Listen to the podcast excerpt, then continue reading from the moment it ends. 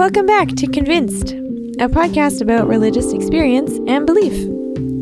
If you listened to the first episode, you already know that this little podcast series is the result of a student research project I did over the summer. I'd like to remind you that with this project, my aim was to understand the internal sense of conviction that people feel in response to their religious beliefs and their experiences. How do people reason about God and their experiences of God to be certain enough to make big life decisions? The last episode was my attempt to give you, dear listener, a tool for being able to contextualize the different ways that people see and understand the world. I offered a way of looking at the debates between religion and science by saying that these are games with different rules. I used terms like framework, lens, story, and game to get at the idea that the things we know and believe are part of systems of thinking. So I'm glad you made it to episode 2. My plan for this episode is to discuss some of the ways our lenses or stories we take up for making sense of our world influence how we are able to understand the world. So, what I'm saying is that our lenses influence the ways that we see things. And that might sound like an obvious statement, but I think it's important to emphasize the inputs of information that we receive do not come in without any previous ideas attached to them. Our lenses make some things stick out to us. They bring our attention to notice particular patterns and ideas. The stories we tell give significance to particular aspects of our lives. Our frameworks make sense of the things it makes sense of, and it likely ignores the rest as unusual or as outliers. In a podcast I was listening to the other day, one of the hosts, who is a psychologist, was talking about how we tend to pigeonhole people and judge them within seconds of meeting them in order to put them in a camp of like for us or against us. And this happens so naturally. We're always trying to put people into camps so that we know if we can trust them and be safe around them. We think that people who are like us are a lot more similar to us than they actually are, and we even tend to interpret the things they say to fit into our own ways of thinking better to make them match us. So, in religion, and in particular in Christianity, um, this judgment can include the other person's fate. So, whether or not they're going to heaven or hell. So it's a difference between life and death. And we might ask things like, oh, but are you a real Christian? Have you prayed the sinner's prayer? Are you like in this with me? And the sense of community that we can get from the inside is so sweet and comforting. It's loving and assuring. But when people are skirting around on the edges, it gets really messy. People don't know who to trust, and one significant disagreement can cause great divisions. So, one thing that I'm trying to do with this project is to think about the lenses as tools for understanding the world, practicing taking them on and off, and being aware as much as possible of the ones that I tend to use and the ones that seem to be the most beneficial in different situations. So, my desire is to better empathize with the other and for other people to be able to listen a little more carefully to their opposition as well as to themselves. So let's take a look at how our frameworks slash beliefs slash stories slash lenses slash that uh, influence the way we see and understand our experiences.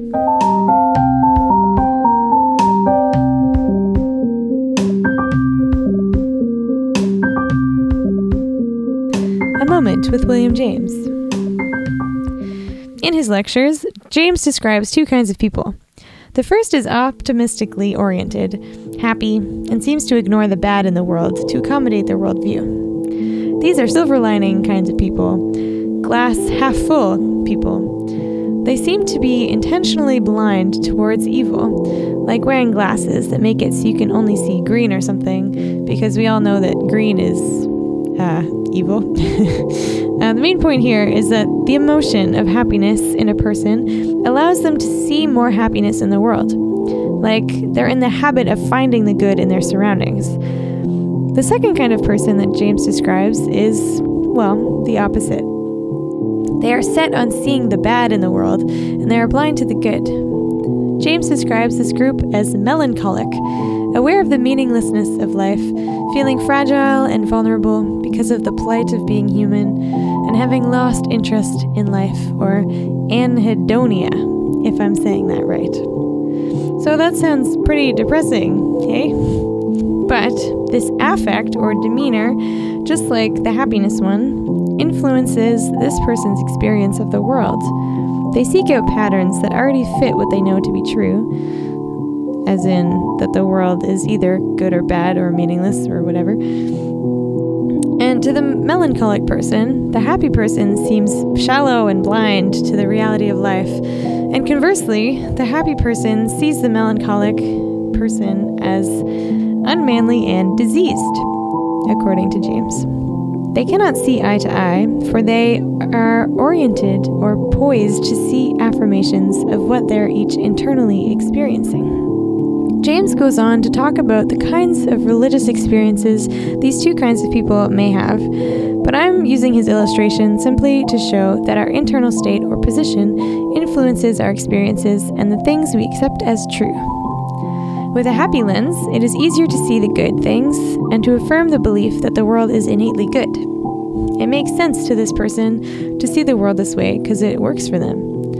With a religious lens, that person is apt to see the world with that kind of context or story in mind. A lot of my interviewees told a story in which they received some call from God or an indication to pursue ministry, and then they were able to affirm that call or sense of direction because of opportunities that sh- showed up to them. In most cases, we would say that these experiences happened because the people having them were understanding the world through a lens that allowed them to be attentive to the workings of God in their lives. They put the pieces of their experience together in a way that told a story about God interacting with them. So, let's look at some examples. One minister told me that he had several experiences that indicated to him that God wanted him to go into ministry.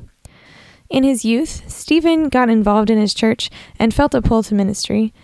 He believed his call was real enough to tell his boss that he wouldn't be at his job very long, but he didn't end up pursuing ministry until after retirement.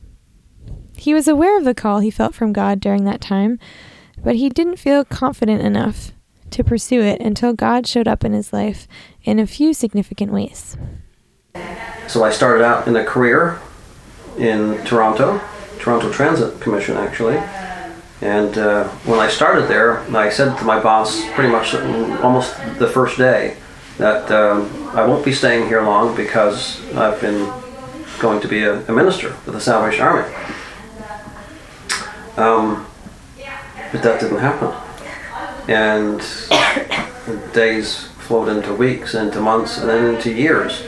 And in the whole time, God was still calling and it was evident he was still calling, but I blocked my ears.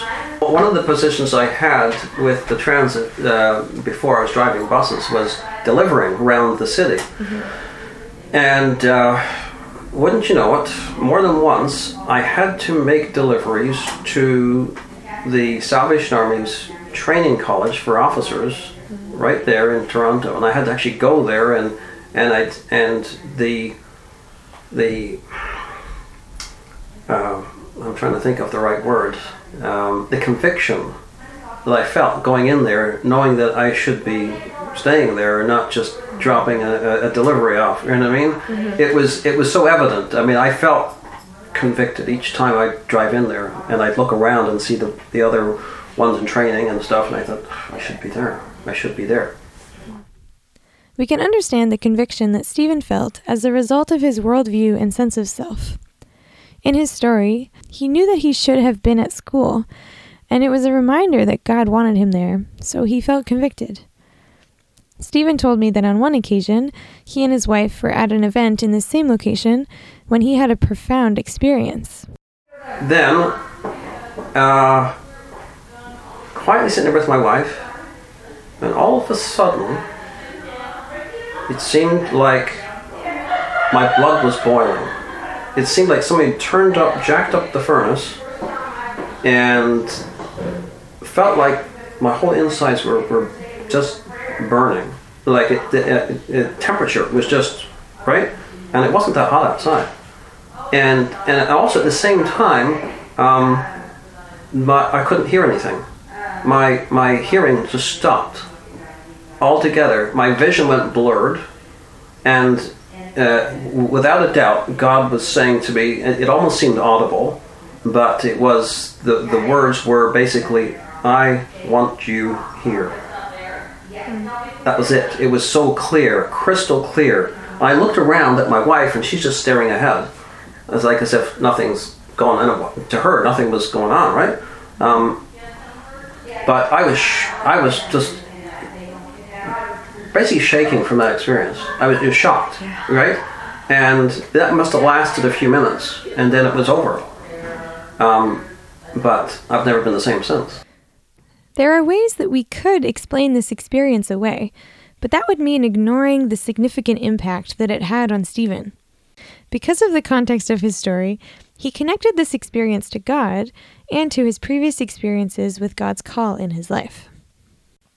Stephen tells another story about being stuck in traffic as he and his wife were on their way to an interview that would allow them to become ministers. So we were stuck in bumper to bumper. Um, I'm checking the watch, I'm checking the watch, and we're starting to perspire. Uh, seriously, anxiety level is, is rising. And we said, you know, we actually prayed that, that you know, God, if, if you want this for us, you got to do something.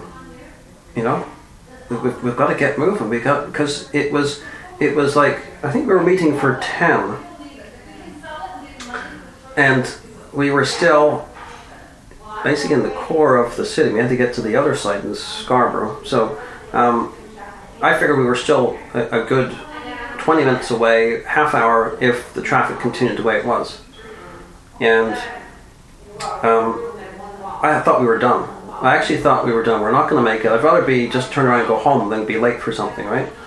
And um, we got to this point, and the traffic just started to move. It just everything started to open up all of a sudden, and and we were able to to get through, but we couldn't have done it before. It was just from this particular moment after we, after we prayed, and everything opened up, and we were able to get there. We pulled in the parking lot, uh, parked our car, walked in, and it was right on the the nose, 10 o'clock, on the dot, and uh, one of the ladies was just coming down a flight of stairs to look for us, and we just arrived.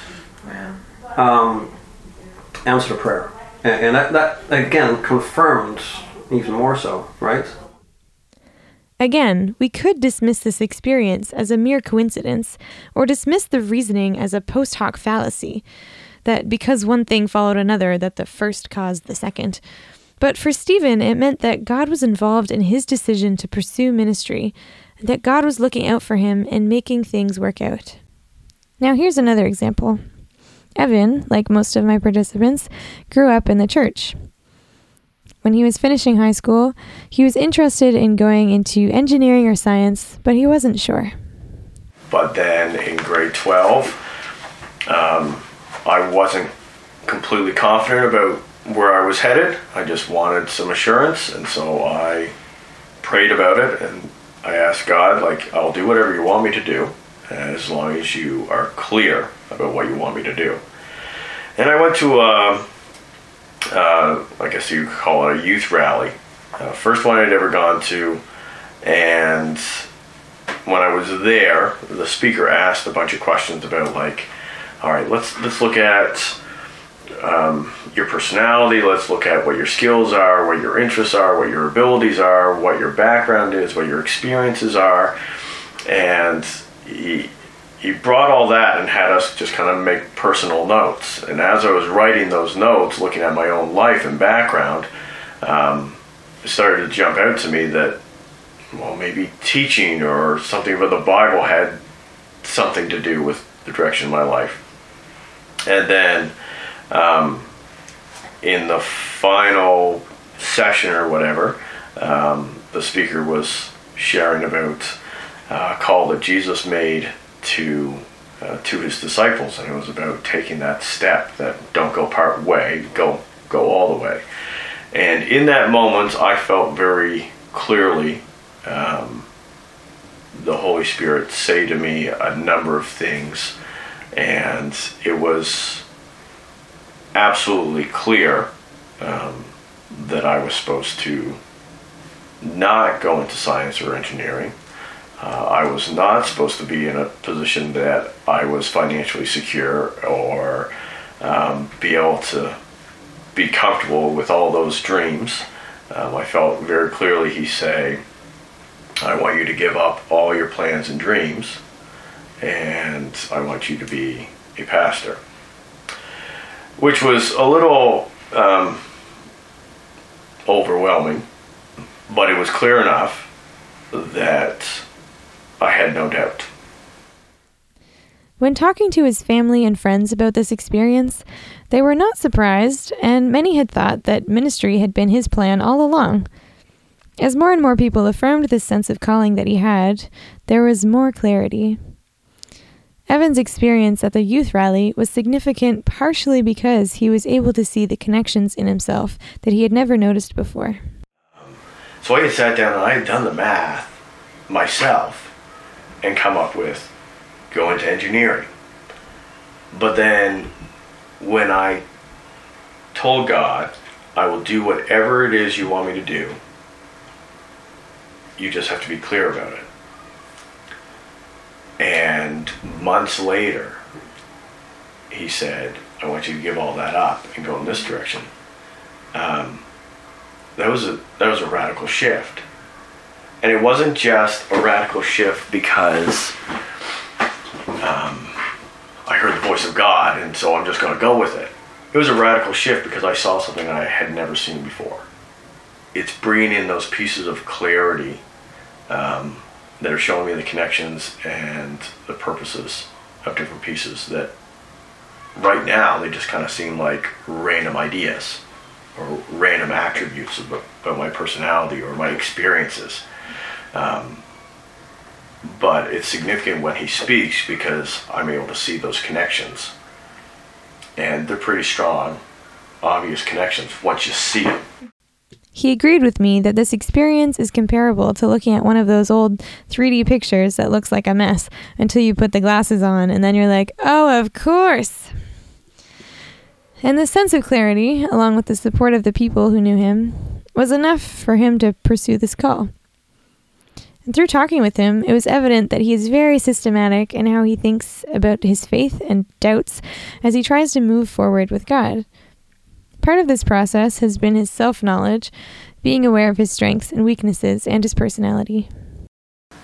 I would be the type of guy that would ask a lot of questions and have to go digging for answers and all this.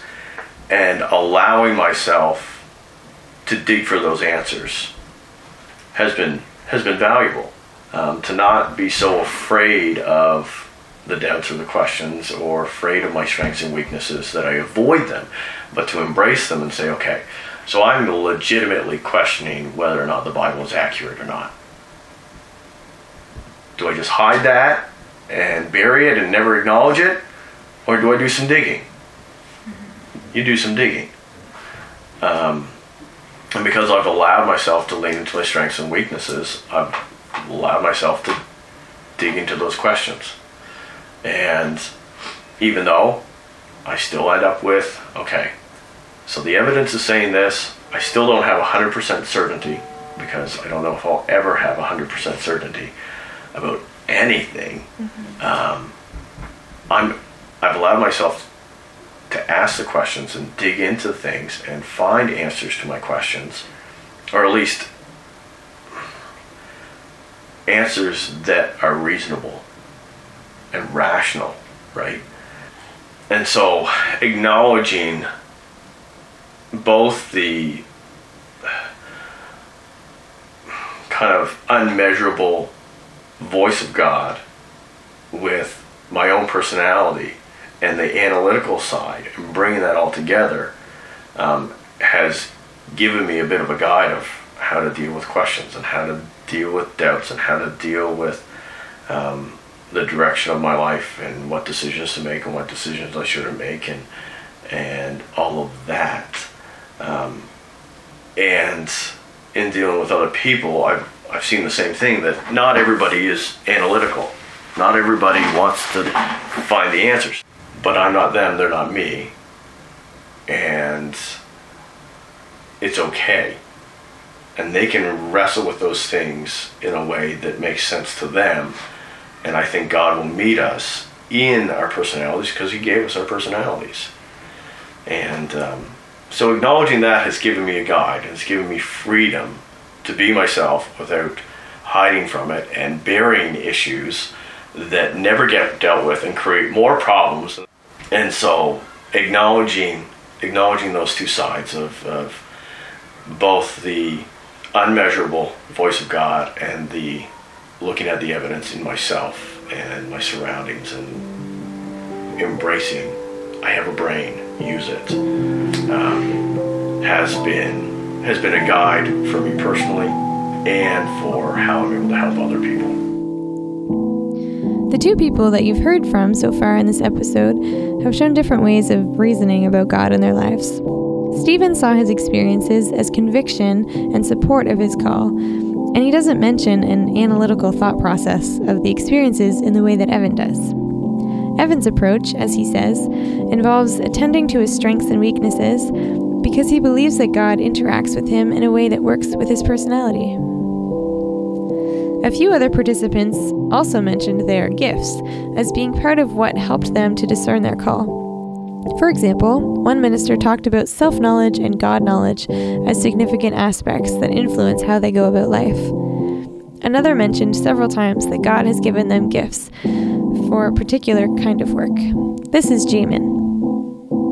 When I when I was very young in elementary school, um, when everyone else wanted to be a firefighter, police officer.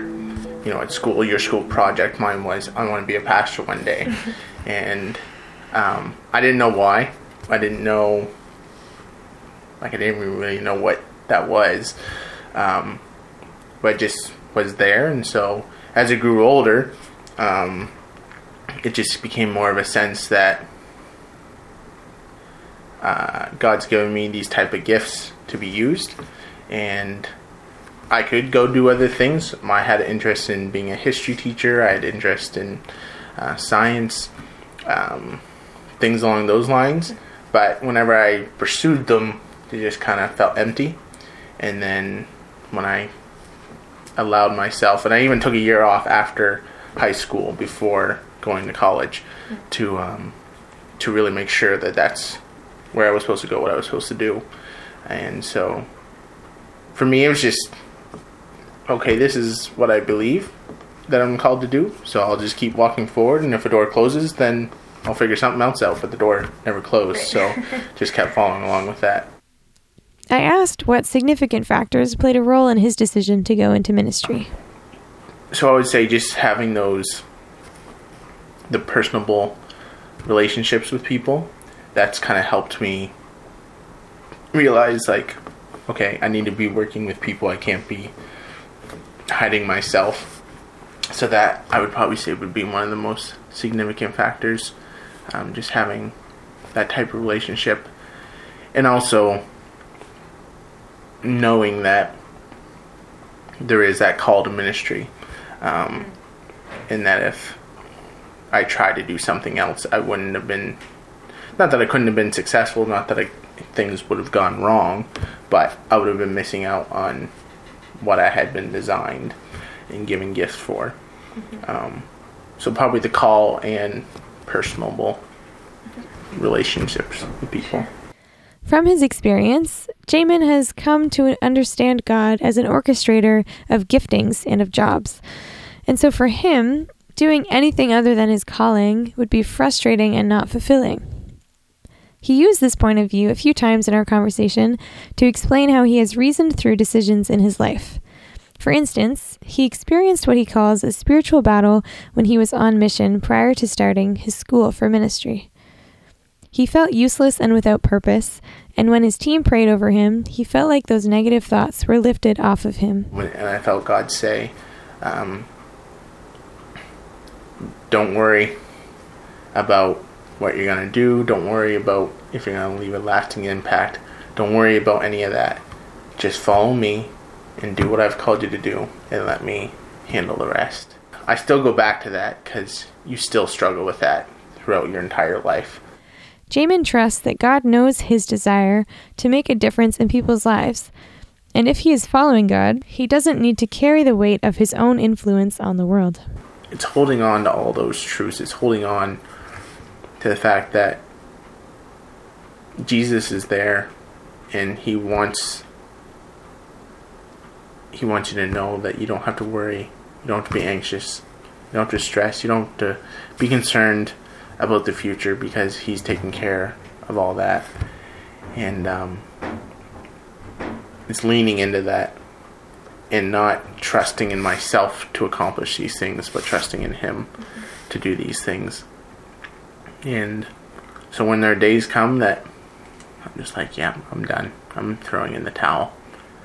And then I hear the voice talk to me. And, and it's not my own voice because my own voice is saying, let's throw in the towel. Let's get this over with.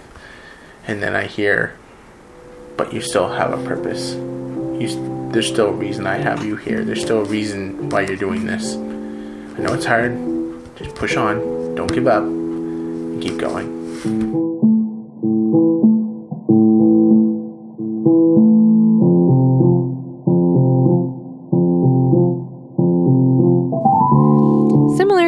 James's happy versus melancholy people, my participants understand their circumstances by what they know to be true about God and themselves from their religious experiences. When things are tough, they are able to acknowledge God's goodness and direction for the long term. They depend on the promises from God that they've learned, and they are able to continue to find meaning in what they're doing because of these narratives or lenses. An interesting example to consider in light of this idea is a story from Andy. I identify with the dude named Jonah, where he's a prophet that doesn't want to be a prophet. If you are unfamiliar with Jonah from the Bible, the story goes that God told him to go to a foreign city to warn them of God's wrath. He was scared and didn't want to go, so he went in the opposite direction and then got swallowed by a giant fish or whale and ended up going to that city anyway, in the end. More or less. Right, and my teachers are like, that doesn't exist, Andy. There's no such thing as a Jonah pastor who doesn't want to be a pastor. But I don't know how else to explain it. Like I, if you if you told 21 year old me that I'd be sitting in this office doing this interview right now, I'd have laughed in your face. Andy hated the church growing up because he didn't fit and he wasn't given opportunity to lead. Despite his mistreatment, he found connection with God through camp ministry and went to school to be a camp director. He was mistakenly put in the pastoral track, and by the time they realized the mistake, it was too late for him to switch programs. To finish the school, he had to do an internship at a church. And there, he says, I felt God tell me clearly that yes, you hate the church, but that's why I want you to be a pastor for the kids who feel the same way you do. Because you know what it feels like, you can be one of those voices that maybe changes the way. Despite feeling connected to the work he did there with the youth, he decided to do the same kind of work outside of church. It was the kind of work that he loved to do, but for some reason he hated it. While I was working that secular job and hating it, both pastors resigned the same week while I was I was volunteering, sorry. I was volunteering there as a youth leader. Uh, both of those pastors resigned the same week, and they asked me to come on as the interim youth pastor for a year. and so I was like, okay.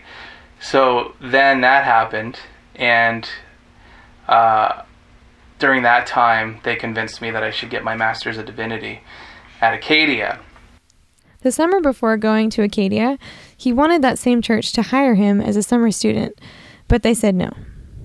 Andy was mad and left, but that very night he received a call from the camp asking him to apply for an executive director position. This was his dream job. So, of course, he said yes. At the same time, Acadia misplaced his resume and put it in the pile for churches looking for ministers. So, a church contacted him and he agreed to go work there while working on his degree. I went to Acadia to get my MDiv. I got hurt really bad at that church and quit ministry again. I was like, I'm done. I'm out. No more. So I, I was done. I was done for a year again. But in order to finish my MDiv, because I was I had a year left, so I'm like I'm not to throw 30 grand down the toilet. So I finished and I had to do an internship at a church again. Andy did counseling to heal from the hurts from the church, and he decided to apply to a pastoral position as one last try at ministry. I said to God, I kind of made a deal with him. I was like, okay, First Baptist is looking. This is my fleece. I want to Gideon it, and I said, "This is this is this is it. First, if I don't get this, I'm out. I'm done. I'm, I'll figure out what I can do with this degree. There's no more for me. And if I can't survive at first, then I'm not doing it. I'm done. Anyway, here I am. Gideon is a biblical character who tested a call from God by laying a fleece outside. It's in the book of Judges if you're interested. So I tried to quit ministry three times. and all three times through no fault of my own, mm-hmm. I was almost drugged back into it. and so Yeah. I kind of just gave up and said, okay, let's do it. Andy says that he didn't feel like he had much choice about going into ministry, hence the comparison to Jonah. But he also attributes some of his story to the way he responds to life, accepting that life is in constant flux and that anything could happen. I think that everything is redeemable. And so when it comes to those situations that I was talking about where I would lose thousands of dollars and lose three years of my life that I work toward if I don't finish it, you know, uh, I think it's got to do with just allowing control to slip a little bit and just see what happens if you pursue it. So that's, I think, the influences that I am willing to go out on a limb Yeah. He talks deliberately about a quote unquote God lens that he uses to navigate life. God has things laid out the way He has them laid out because His mind is bigger than ours. He sees more of the picture than we do. And we are in no way, shape, or form on any level close to what He comprehends and sees. so, so when we look at these experiences, uh, we only know what He's chosen to reveal to us. And it's by those experiences that we can develop. My lens is influenced differently than yours is. So, which is why I'm a pastor, because I want people to experience the things that are important like that. And so, the way they influence me is that my experiences, actually, this is the whole basis of what faith is, is my experiences, the experiences that I have with God in His presence and the way He interacts with me are the basis by which I am so confident in my answer to you a few minutes ago when I said there's absolutely nothing in this planet, in this world that can happen to me that will cause me to walk away from my faith in God because of those experiences. So, not the experience itself, but the fact that I know what it is. But I know who God is, and I know who God has shown Himself to be. And because of those experiences that I've had, I can say confidently that that is not who He is. And he says that it is not the events of the experiences that influenced him, but it's by having experience that he gains something, maybe an interaction with God or a knowledge of God. It seems as though he thinks about life a little differently because of it, that he understands something about himself and about the state of being because of this God lens that he has. Uh, when we went there, we couldn't find a house. We packed everything into a U-Haul and just drove across the ferry and hoped we'd find something before the nightfall came. Found one. Yeah. Right? And then every single time we ran out of money and almost ran out of food, something happened. So, government messed up for a year and didn't give me my GST checks. The day our oil ran out of oil, we had four checks for $236 in the mailbox. I just I understand who he is and I understand what we live in. And that's big part of the problem is the world doesn't understand what they're living in.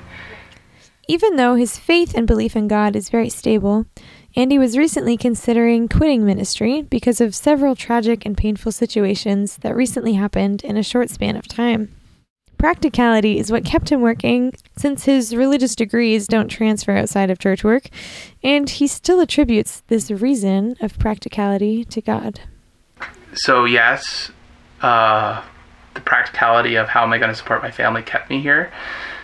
But in the same note, I recognize that my doubt in my abilities came through the situations that I was struggling in. So thank heavens I had that you know, because now, you know, I, I started work again in April and I'm further ahead.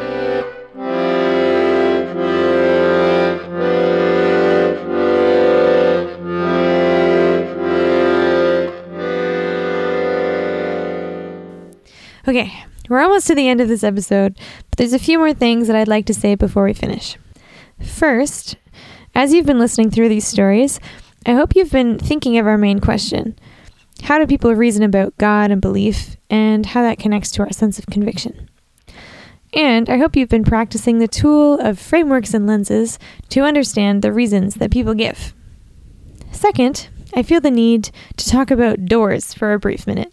We were quite willing to, to, to not go down that road if it wasn't God's will. You know? So we always said if any of the doors close, well, okay, fine. That's our answer. We'll not bother. But the doors kept opening, one after the other after the other. You know, lots of prayer. Um, you know, Lord, if uh, you know if this is of you, um, sort of open the door. Although I don't think every door is necessarily of God. there were a lot of references to this idea of open doors in the interviews. It's a phrase that communicates the ease of logistics after an unusual decision that someone up there has been looking out for you or is leading you in a particular direction. People tend to feel supported and affirmed in their decisions when things are working out. And I think certain lenses lead people to see more of these kinds of signs from above. Especially if you make a decision that you think God is leading you into, you would likely be on the lookout for evidence that you've made the right decision. Will does a good job of talking about how he thinks about open doors. And the speaker that night was talking about giving up everything for God. Like, he said, everybody holds something back. So, what are you holding back? And I thought, this is so stupid. Like, I've been doing this my whole life. This isn't the first time I've heard this message. Not at all. Like, I've already given God everything God wants. So I said, I don't know, God. Like, I guess you can have my car or my friends or whatever. But then I thought, oh, and you can have my future. Like, it's already settled. You know, I was 17, so of course my whole future is settled. Um, and then later that weekend, I felt a, a clear and distinct call to ordained ministry, uh, which was so strange and so outside what I had ever wanted or thought about that I sort of took it seriously because it just didn't seem right certainly a 90 degree change from everything I've been planning. And the more I examined it, the, the more genuine it seemed to be. And and then like um, over the next little while, doors started to open. Like I went to school. My friend decided to go to university too, and we looked at the University of Victoria, and uh, it turns out that in 2001 there was a steep discount on tuition there It was 1995 tuition levels. So it was half the price of a university in Alberta. But I took this uh, this this year of half price tuition as a sign, right, as a moment from God, like this is the right direction. And like when I learned some actual theology, like it's hard. It's really troubling sometimes to think like that because it kind of opens up the other idea that if things weren't working out for me, if I was struggling or mentally unwell or physically unwell or, you know, just didn't get jobs that I wanted, would that mean I was going the wrong direction? Because right, not necessarily. Know, yeah, yeah. So it's hard. Like it's a it's an internal discernment thing. I think mm-hmm. I don't take everything working out for me as proof that God loves me. But there's been some things that have sort of stood out as this is the right mm-hmm. the right thing. Yeah. Even though he took the open doors as a confirmation of his call originally, he has since thought about the way he takes these signals in his life. For instance, if things going well means that God is involved and leading you somewhere, what does that say about when things are going poorly? You wouldn't want to say that God is not working in the lives of people who are not doing well because that feels wrong. It doesn't fit the image of a loving God who is always at work in human life that we are taught about in the Christian tradition. When we use a Christian lens, there are particular beliefs about God that are incompatible and uncomfortable. To reason, then, about where God is at work in a person's life involves reasoning between the lived experience and the given beliefs. If life is going poorly isn't a sign of God's neglect, does this then disqualify the use of open doors as a sign of God's leading? Another minister, Lloyd, was careful with his language as he spoke about God working and showing up in his life. All of a sudden, I had access to these funds that were going to help pay for my education. And uh, you know, some might say God was at work there. Uh, you can use that language if you want. Um, I, I prefer to see it as the community coming together to support, and it things just kind of mm-hmm. fell into place. He recognizes that this financial support could be interpreted as God's intervention, and perhaps that is how he first understood the event. But to better fit his own framework, he adds the caveat that there are other ways of understanding the event that are still meaningful. I think his beliefs about God have changed over time and inform this small comment, as he later explains how he currently thinks about God. I'm at this interesting place in my life now where I would have said 25, 30 years ago that, that there was this feeling, and I could probably point to a couple of instances when I was on retreat or sitting under a tree at my grandfather's property that that some I, I would have said then that God was present in that moment and and and and and kind of put God's seal on all those other feelings that I had of being affirmed and encouraged and supported. Um, I don't say that anymore.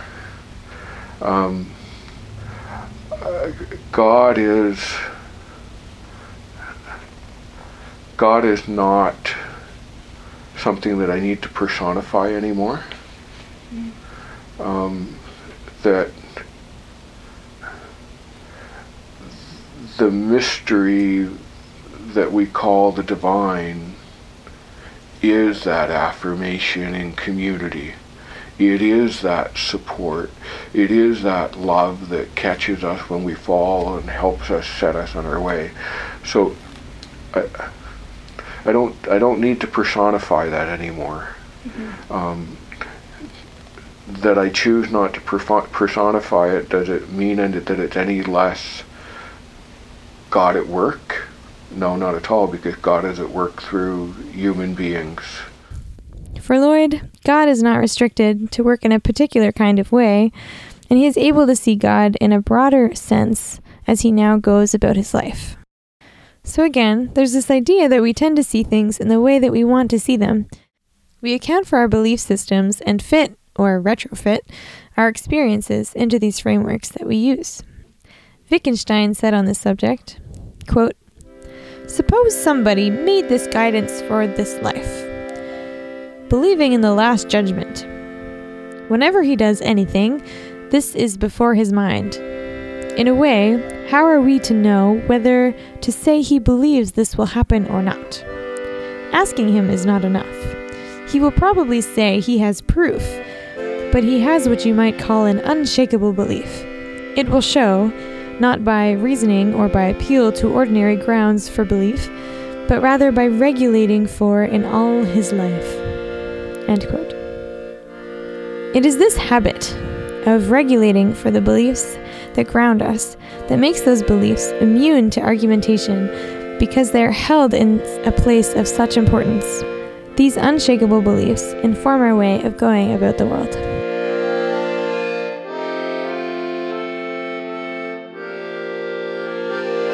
So, to summarize this episode, looking at the world with a God story can orient us to see God working because it makes us more attentive to seeing God like patterns. Religious people, and especially ministers, because of their understanding of the world and of God, are more likely to notice and understand events in a God context. Certain experiences will take on particular meaning that could be dismissed as coincidence to someone who is not practicing a religious framework.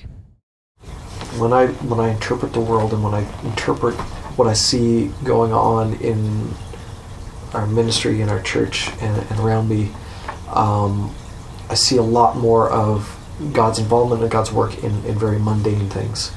And I think that's how God works uh, way more than the spectacular big events. Though we would really like those because those are really cool. As he says, these religious experiences can be big ones or they can be small ones in the everyday. I want to thank you for lasting all the way through the second episode with me. Uh, I have one more in the works, so stay tuned for that. Until next time, thanks for listening.